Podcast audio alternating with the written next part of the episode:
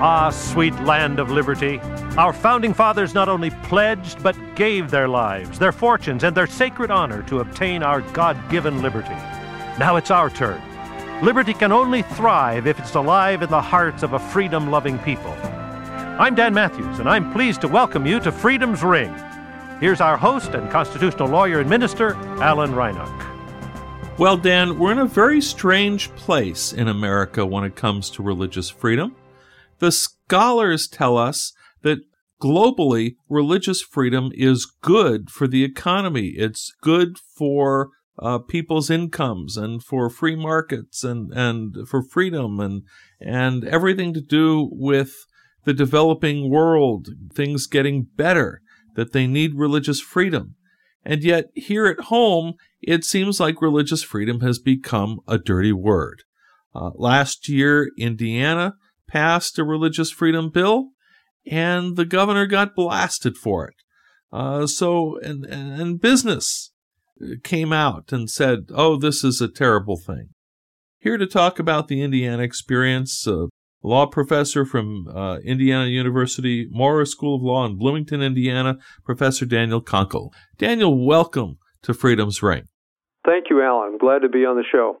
So, first of all, uh, let's just talk about the Indiana bill. What you know, what the bill itself was. Uh, in terms of you know religious freedom bills that we've seen in the states over the years, was there anything remarkable about it? Was it a fairly typical religious freedom bill, or was there something about it that was unusual in terms of being uh, offensive? No, I, I think it, I would describe it as a typical so-called RFRA bill, Religious Freedom Restoration Act, uh, of which uh, Indiana became the 20th state to adopt one, patterned on the federal RFRA or RFRA, which was passed uh, with overwhelming support back in 1993. The d- distinctive features of the Indiana bill, to the extent they might be noted, are number one, that it did define person, that is, those who can claim the protections of the RFRA, uh, quite broadly to explicitly include uh, profit making corporations as well as nonprofit corporations and individuals, which uh, the Supreme Court of the United States, uh, in the Hobby Lobby case, had already construed the federal law to do, uh, but Indiana made that specific. Uh, the other point is, is that Indiana made clear, which clearly is, is the correct view, that the Indiana RFRA would apply as long as the government was burdening religious freedom, even if the burden was being imposed in the context of litigation that was initiated by individuals. In other words, uh, even if the government was not a party to the suit, if it was the law that was burdening religious freedom, the Indiana law applied. But I think that uh, uh, should clearly be the case. Uh, in others, that was a correct view, but Indiana did make that specific. So, you know, as a veteran of of RFRA battles, my career started in the 90s with state legislative efforts to enact RFRA bills at that time.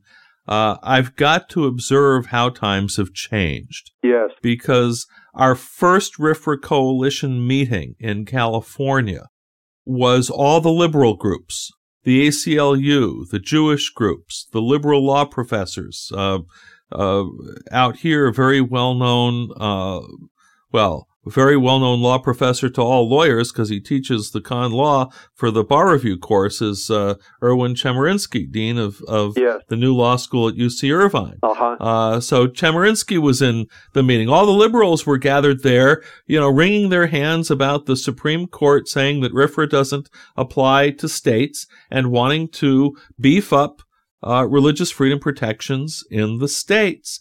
And and here we are, you know, 20 years later, and the liberals are saying, no, we don't want the same protections that we were the champions of, you know, 20, 25 years ago. Yeah, no, I, th- I think what has happened, and this is, to my mind, truly regrettable, uh, and uh, maybe regrettable is too soft of a word, but in essence, religious liberty has in the minds of, of liberals and in the minds, unfortunately, of lots of folks in the media, become uh, essentially a synonym for uh, conservative political causes.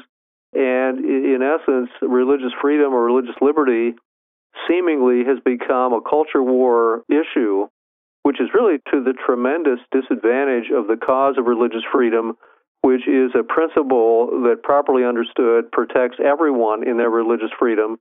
What basically has happened, I mean, it was late 1990s.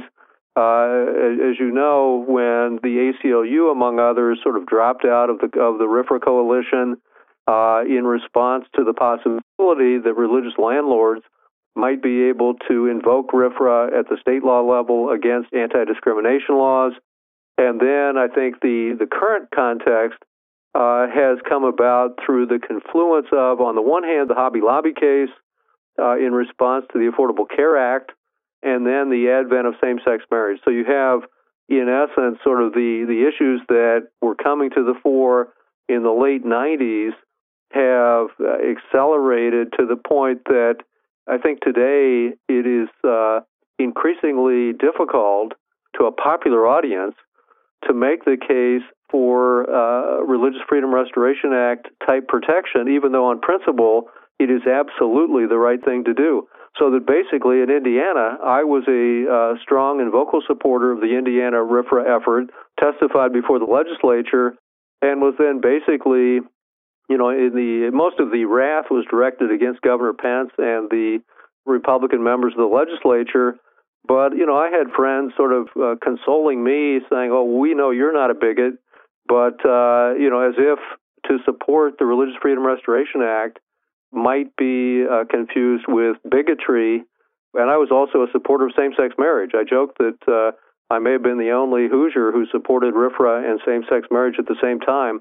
But uh, the point is, is that I think the media and the public discourse, with the support of these business interests, uh, unfortunately, I think is winning the the political battle of characterizing, in my view, mischaracterizing general protections of religious freedom uh, to be, as they put it, a license to discriminate uh, and ignoring the protections that RFRA provide and have provided for religious minorities uh, on all kinds of uh, issues. Uh, protecting the Amish, there was a recent case from a federal court uh, protecting members of the Amish community from being photographed in a criminal context for pretrial release.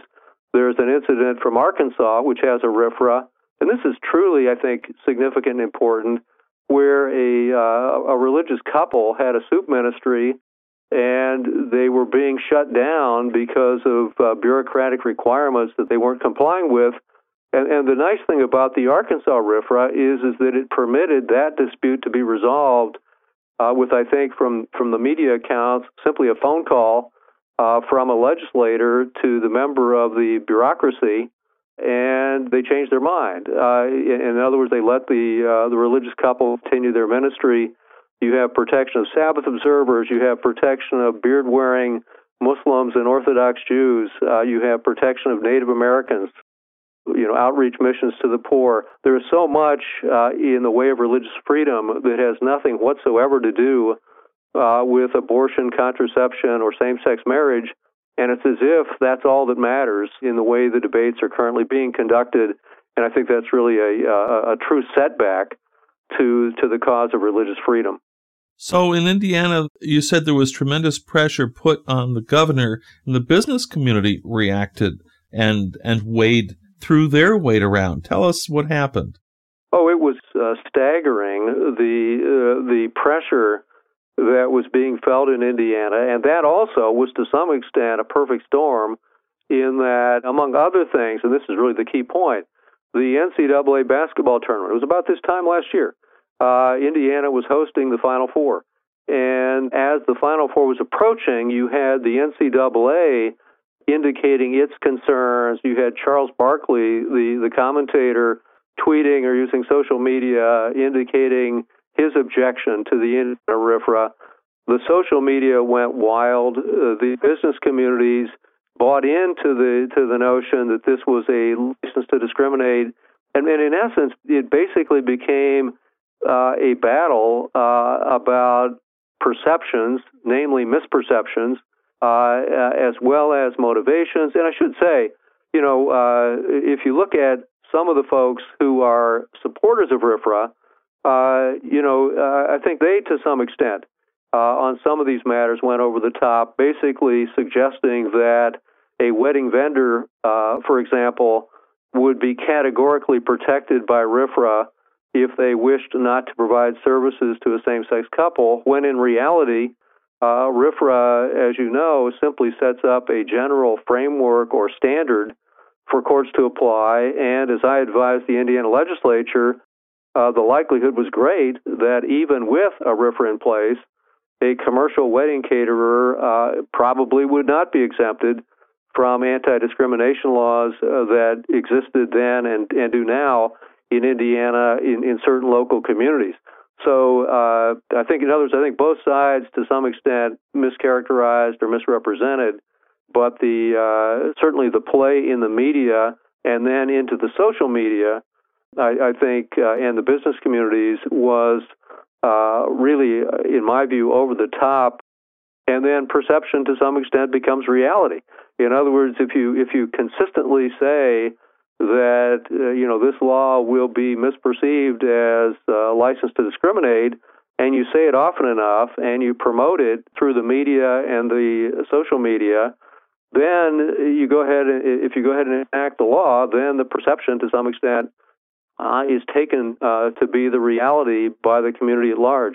So it, it was. It, I mean, the Indiana experience was uh, for me. I mean, I was on the receiving end not only of, of uh, some nasty grams uh, in, in terms of email, but also from media inquiries from around the world. I mean, I was getting media inquiries from South America. I was getting media inquiries from Italy. You know, what's going on in Indiana? Wow. Indiana is trying to do what 20 other states uh, have done and what the federal government has done uh, for uh, for 15, uh, uh, 20 years. Uh, but it was incredibly. I mean, to say it was blown out of proportion is perhaps the understatement of the year, if not the understatement of the decade. Well, and I think the takeaway from this Indiana experience is I mean, perception is reality. Religious freedom in America is now equated with discrimination. Religious freedom equals discrimination that's the saddest thing, and I think the, uh, the, the the takeaway I would take is number one that defenders of religious freedom uh, have to continue to make that case, and then as a more pragmatic point, I mean, I myself, having supported RFRA, uh, am now on the fence, not because I think it's I think it is absolutely the best legal policy to have an approach like RFRA in place, but the cost to religious freedom in terms of the misperception uh, is so great that, that I'm now inclined to think that uh, we're better off, those who support religious freedom, to adjudicate these claims under state constitutional law, uh, despite its uncertainties and weaknesses, uh, rather than contribute further to this uh, highly successful uh, misimpression campaign that, that, that continues even as we speak. Well, you know, I'm involved with uh, some discussions of legislative strategy nationally. And uh, I certainly concur with you that uh, there needs to be some serious rethinking of these legislative strategies because we can't just continue along this path of of uh, religious freedom being equated with discrimination. It's it's uh, it's quite dangerous. Our guest today, Daniel Conkle, a law professor at Indiana University School of Law in Bloomington. We've been talking about last year's Indiana Religious Freedom Bill. Uh, Professor Conkle, thank you so much for being with us on Freedom's Ring today. Glad to participate, Alan. And don't forget, listeners, freedom is not free. Be informed, get involved. This has been Freedom's Ring. I'm your host, Alan Reinach. Until next week, let freedom ring.